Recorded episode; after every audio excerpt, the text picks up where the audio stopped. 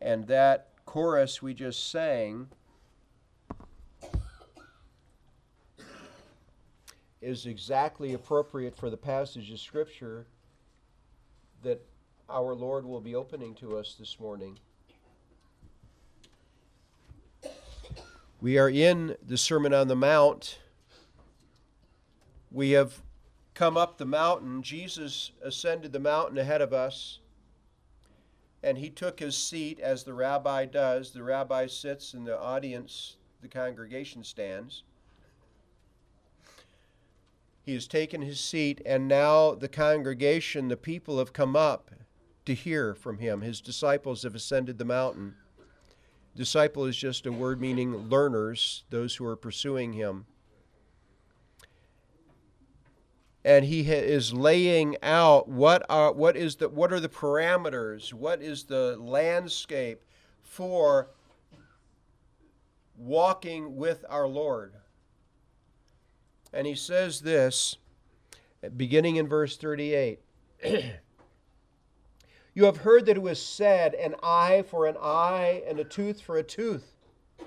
But I say to but I tell you, do not resist an evil person.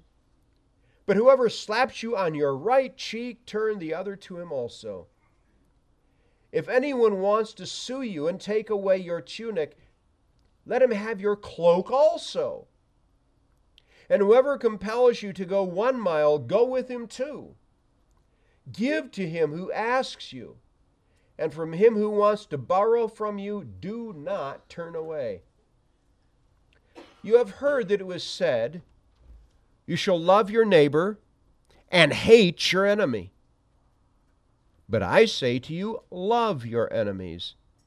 Bless those who curse you. Do not do good to those who hate you, and pray for those who spitefully use you and persecute you that you may be sons of your Father in heaven. For he makes his sun rise on the evil and on the good, and sends rain on the just and on the unjust. For if you love those who love you, what reward have you? Do not even the tax collectors do the same? And if you greet your brethren only, what do you do more than others? Do not even the tax collectors do so? Therefore, you shall be Therefore you shall be Therefore you shall be perfect just as your Father in heaven is perfect.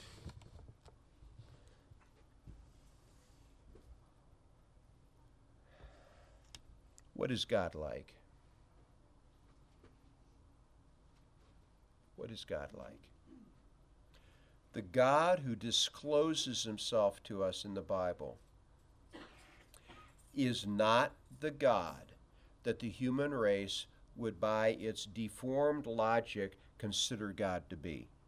Look at the pagan gods that exist by the hundreds of millions Yes, you heard that right. There are, just amongst the Hindus, 300 million gods and goddesses. And a man who grew up in India has been reaching out to Hindu people in ministry since the 1950s, was in our church a few years ago, and I asked him, Are there any, even supposedly, good Hindu gods and goddesses? Oh no! No! Hinduism is extortion. You either provide the offerings, you either do what those gods and goddesses say, or they harm you. None of them are good, and no Hindu would tell you they are. Where do we get the word God?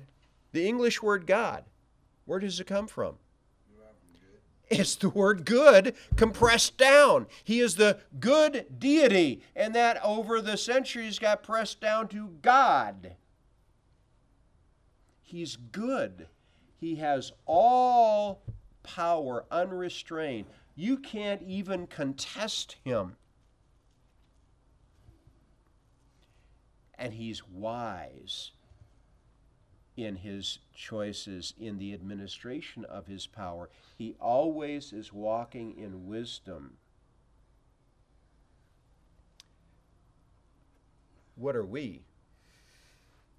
Well, left to ourselves, we are descendants of Adam. And in Adam, we all die. We, the Bible says, we were actually in Adam when he chose to rebel against God. We were born with a sinful bent nature, bent against God, towards rebellion. And there was no, even in our religious acts, even if they had the veneer of Christianity on them, until we came to faith in Jesus Christ, that's all it was, was just a veneer. In fact, it was offensive to God, it stunk to Him.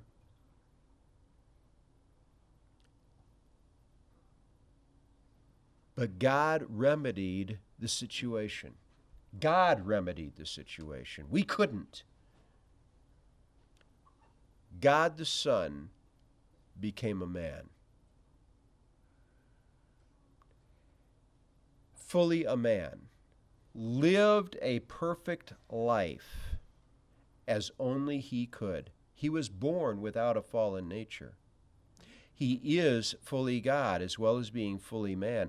And he lived that perfect life, demonstrating, as he says earlier in, in the Sermon on the Mount, I kept the law. I've not come to destroy the law and the prophets, I've come to fulfill them. And he kept the law.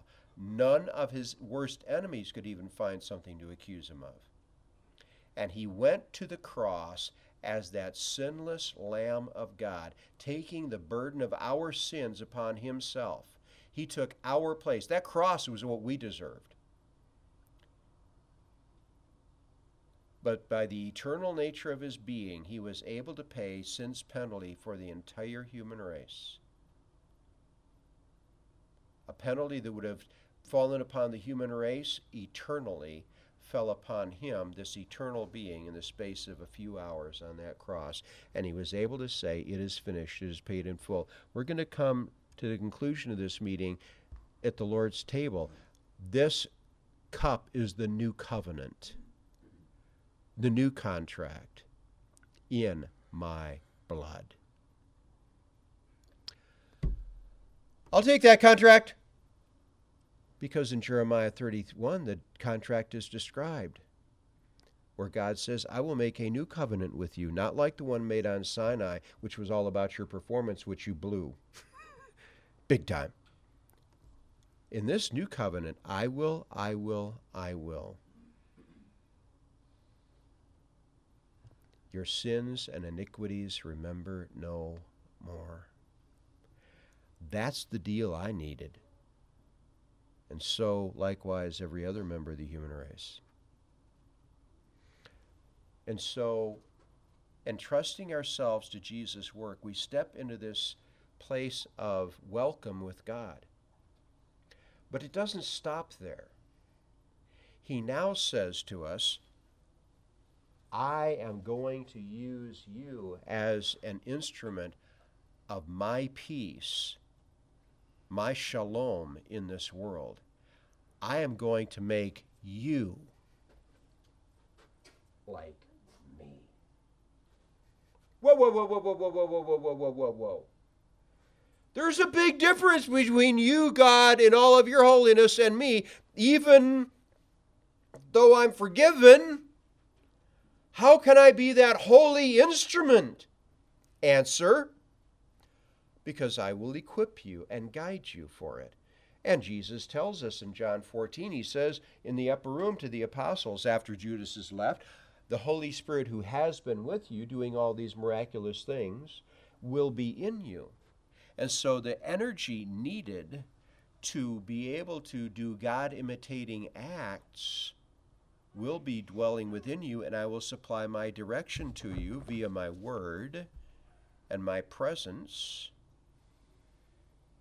And so the Apostle Paul is able to say authentically be imitators of God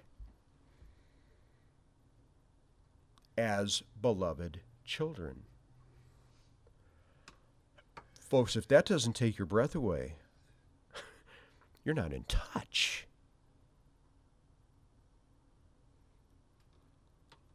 But he makes it a live possibility for us.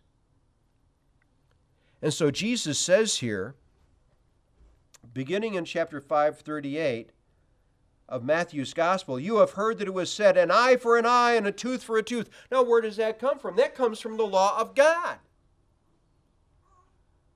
Now, normally, when we have heard that expression, by the way, it's eye for eye, tooth for tooth, hand for hand, foot for foot, life for life. That's the law of Moses. Now, that strikes our ears, and usually it's quoted to us with that tone of voice an eye for an eye, a tooth for a tooth. Did you know that when the Lord said that through Moses, the Hebrew people were shocked? They weren't shocked by its crass, gruff, difficult nature. No, just the opposite. You mean it will be just pure justice? An eye for an eye, whatever I cost the person I victimized or harmed, I will be asked to render no more than it cost them? Yeah. Well, see, folks, that was not the way the law worked in Egypt. That wasn't the way where they had come from. That wasn't the way. The oldest law system that we have, and you may have heard of this way back in elementary school, the Code of Hammurabi. It's really replicated in Sharia law of Islam. You steal a loaf of bread, they take your hand off. Let me ask you a question. What's the value of a human hand through a person's life versus a loaf of bread?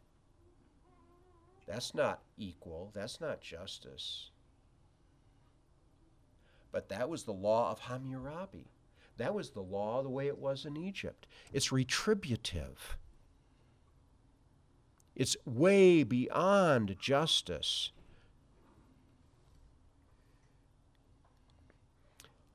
So when they heard an eye for an eye, a tooth for a tooth, I cost somebody by my negligence, I cost them a tooth, they will not take more than one of my, they won't take all my teeth. That's what Egypt would have said. They would just take one. And so it strikes our ear very strong, you know, very difficult, uh, mean, mean, mean. No, they heard it just the opposite. One problem, though, is that they took that law and they were using that law in their interpersonal relationships, not in the in the legal system. And so a lot of the Jewish people were justifying their behavior. There was no even attempt at forgiveness, at kindness. And so Jesus says, You have heard that it was said to those of old, You shall, excuse me, verse 38, you have heard that it was said, An eye for an eye and a tooth for a tooth. But I tell you, do not resist an evil person. When somebody does something evil to you, you don't say it's not evil. But in your interpersonal relationships, I'm going to tell you to do what God would do if you but ask for it. Forgive.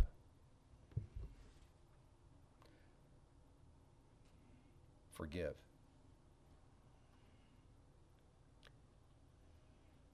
Do not resist an evil person, but whoever slaps you on your right cheek, turn the other to him also. If anyone wants to sue you and take away your tunic, let him have your cloak also. Now, see, in the, in the Roman world that Jesus and these people are living in, and all these cultures, the tunic was what you wore underneath. The cloak was what you wore on the outside. That was what we would call the heavy overcoat. And they were expensive and normally, a normal person, if they had a cloak at all, they had one.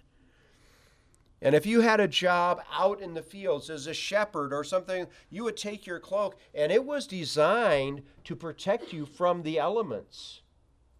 So that if you were out in the fields overnight with the flock or with the herds, you wrapped yourself in that cloak, and that's how where you what you slept in. It protected you. And so if you if somebody sues you to take away your tunic, and in fact the law forbid somebody to sue you for your cloak because it was considered too important.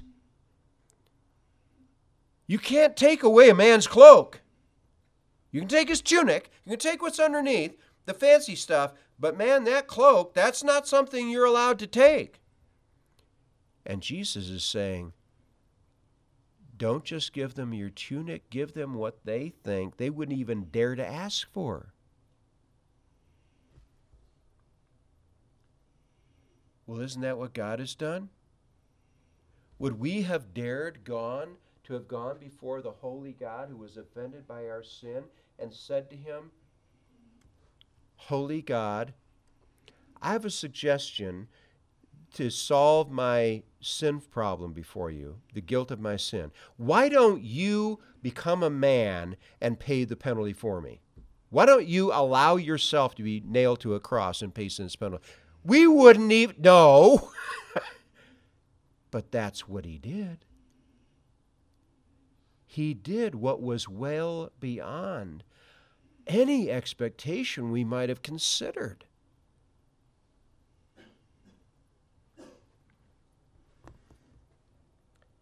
If someone wants to sue you and take away your tunic, let him have your cloak also. And whoever compels you to go one mile, go with him too.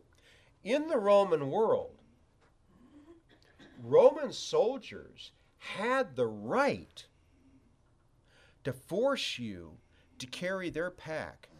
If you happen to be out walking along the country road and here comes a troop of Roman soldiers, one of those soldiers could step off the, tr- the track, grab you by the elbow and say, "Here, I'm giving putting my pack on you." And you were legally required to carry that pack 1 mile.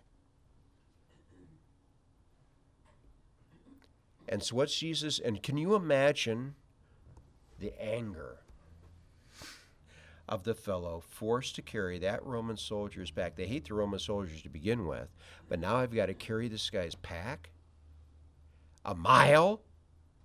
When you've completed the first mile, then you turn to that soldier and say, Hey, how about if I do another mile carrying your pack? What? That's unexpected. Tom Skinner, back in the mid 1950s, was a young man, teenager, in Harlem. He was the head of the biggest gang in Harlem, the Harlem Lords. And one day, uh, he was listening to a rock and roll station. He's got his radio. He's looking for a rock and roll station, and I mean, he is a black guy, black guy, black guy. I mean, and his he's going across the radio dial, and he hits this white cracker Southern guy preaching the gospel, and he couldn't change the station. He just got glued to it, and he heard the gospel, and became a Christian listening just to that one message on the radio. Well, as the head of the Harlem Lords, they're a street gang. They are into fights, rumbles, as we used to say back in the 50s and 60s, and I don't know when they stopped saying that. Maybe they haven't. He went to the next meeting that he was the he was the leader of the gang. And he stood before the gang leaders and said, I am resigning my position because I've become a Christian. You know what the penalty was in their unwritten rule book? You can't do that. We will kill you.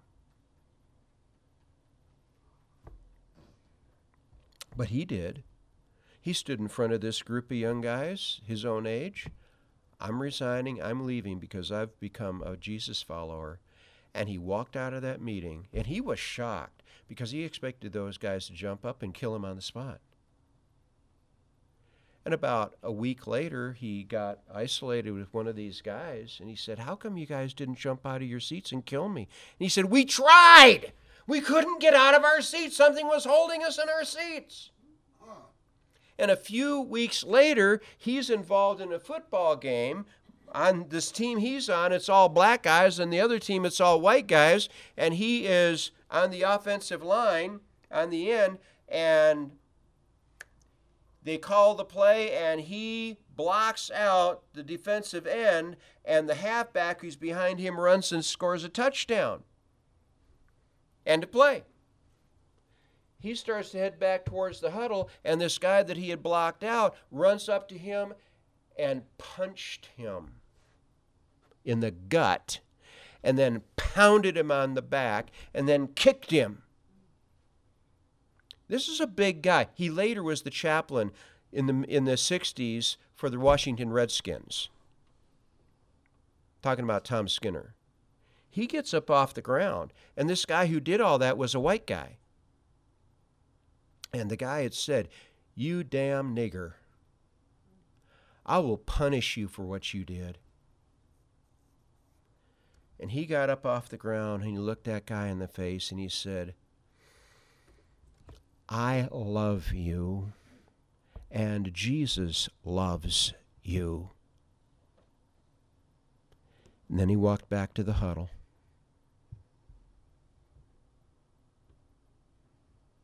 After the game was over, that other player came to him and said, You knocked more racism out of me with those words than if you'd punched me in the face. What was he doing? He was imitating God.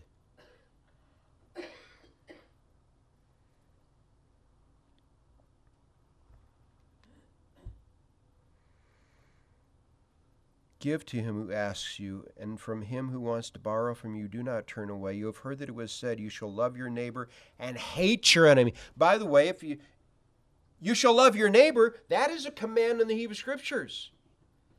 The hate your enemy part, that's not commanded. But what does Jesus say? You have heard that it was has been said that it was said, you shall love your neighbor and hate your enemy. Where did they hate your enemy? Well, you know, Jesus doesn't ask God God doesn't ask us to do impossible things, you know. Sure, I can love the guy in the house next to me. And you know, I can I can I can do that. But if somebody is my enemy, he certainly doesn't expect me to love my enemies. And so, if you notice in your Bible, many of you that have your own Bibles with you, it says, You shall love your neighbor. And that's in italics because it's a quote from the Old Testament. But the rest of it is not in italics because it's what the Jewish people added later. But that, that means I'm, I, only have to, I only have an obligation to the guy in this house and the guy in that house. Everybody else is not part of that command. No, it means everybody. I say to you, love your enemies as Tom Skinner did. Bless those who curse you. Bless those who curse you. Do good to those who hate you, and pray for those who spitefully use you and persecute you, that you may be sons of your Father in heaven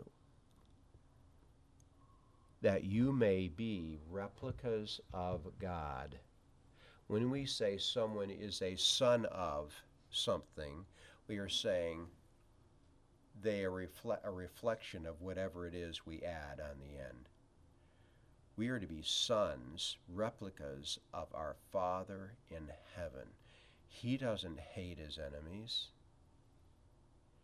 he serves his enemies. One of the most striking things, I think, in the entire Bible is that in the upper room, when Jesus washed the feet of the twelve, it included Judas Iscariot. He was still there. And Jesus knew he was had already initiated the process of putting him on a cross. and yet Jesus washes his feet.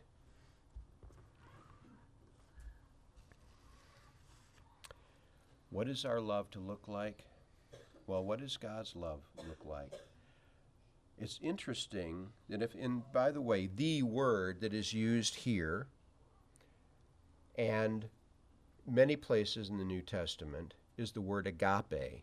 It is the word used for God's love. In nearly every single instance in the New Testament where you have the Greek word agape is attached to Jesus' work on the cross. The most famous verse in our New Testaments For God so loved the world that he gave his only begotten Son. What did he do out of his love? He gave his only begotten Son. That whoever believes in him should not perish but have everlasting life. 1 John 4:10 In this is love not that we loved God but that he loved us and sent his son to be the propitiation the satisfaction the payment for our sins You've got love and you've got the cross. Romans 5 8. But God demonstrates his own love, agape, toward us, in that while we were still sinners, Christ died for us.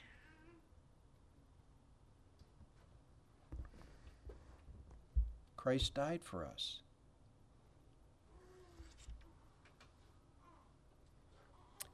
And if we walk in imitation of him, we will be like him. But I say to you, love your enemies, bless those who curse you, do good to those who hate you, and pray for those who spitefully use you and persecute you, that you may be sons of your Father in heaven, replicas of him. For he makes his sun rise on the evil and on the good. He caused the sun to rise on Caiaphas and Annas who put Jesus on the cross. He caused he allowed rain to fall on. He allowed do you not know that the goodness of God leads you to repentance? God has put a good he has put the human race in a good place so that we can say, "Oh, the same God who supplies to me the crops, the sun, the rain. He has also supplied to me his son to pay sin's penalty for me. For if you love those who love you, what reward have you? Do not even the tax collectors, the most disreputable people in their culture, do the same? And if you greet your brethren only, if you're very selective, okay, these are the people with whom I will have a good relationship, everybody else is off limits and is my enemy, essentially. If you greet your brethren only, what do you do more than others? Do not even the tax collectors, again, the most despised people, do the same? By the way, the author of this gospel, Matthew, what was he? Tax collector. I think he probably remembered, and he's one of the 12, he probably remembered every tax collector reference Jesus ever made. he's got more of them than anybody else. Therefore, you shall be perfect. I'm sorry, folks, God doesn't cut us any slack. He doesn't say, okay, you're living up to this standard and you're living up to a lower standard. No. The standard is the standard is the standard. But He supplies us what we need to live up to His standard. Therefore, you shall be perfect, just as your Father in heaven is perfect. A book, well, this event probably happened about a 100 years ago an account related by Dr. Harry Ironside, who died in the 50s. So it was probably about 100 years ago. He was at a mission hospital, visiting a mission hospital. This is a man who was a renowned Bible teacher. He was the pastor of the Moody Memorial Church in Chicago. Third grade education. you can fill a bookshelf this wide with the books that he wrote third grade education. Brilliant, brilliant, brilliant man. He was at the Presbyterian Mission Hospital in Ganado, Arizona, and he met a poor Navajo woman. She had been there for several months. She had been in the process of dying. And so her family just said, "Well, she's about to die. Let's just get her out of the out of this place." And they put her out in the reservation. They just put her out. She was found after 3 or 4 days of exposure and brought to the mission hospital, not expected to live, but after 3 or 4 days of intense intense intense work by a mission doctor and the Navajo nurses, she turned a corner And after nine weeks of being cared for in the mission hospital, she began to wonder at the good care she had received. And she said to one of the Navajo nurses, I, don't, I can't understand it. Why did the doctor do all that for me? He is a white man and I am an Indian. I never heard of anything like this before. This is a hundred years ago. The Navajo nurse said, You know, it's the love of Christ that made him do that. And she said, Who is Christ? Tell me more about him. And so the gospel was explained to her and the staff prayed for her. And several for several weeks this went on where they're explaining and praying. And finally, one of the nurses said to her, Can't you trust this Savior and turn away from the idols you've worshiped and trust Jesus as the Son of God? And right at that moment, the doctor, the white doctor who had spent so much effort on her recovery, walked in. And she said, If Jesus is anything like the doctor, I can trust him forever. Now, I dare say that doctor would have said, uh. But what had happened? He was available to Jesus for Jesus' use in that woman's life. He was an imitator of God in her life. He had walked before him from what she could see. He was a living replica of the God who had sent his Son to pay sin's penalty for her. And it was the cause of her saying, Yes, if Jesus is like him, I can trust him.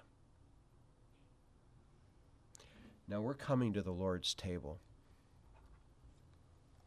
And Jesus is saying to us, I've done for you what you couldn't possibly do for yourself. As we take the bread, this is my body broken for you. As we drink the cup, this cup is the new covenant in my blood. This do as often as you drink it in remembrance of me. That commemorates that initial miracle that brings us into relationship, authentic, welcomed relationship with the Holy God. But do not forget what the Holy Spirit showed you today in repeating Jesus' words. That puts you in the place where you now can be filled with His Spirit and walk as God replicas now, folks, that's gigantic.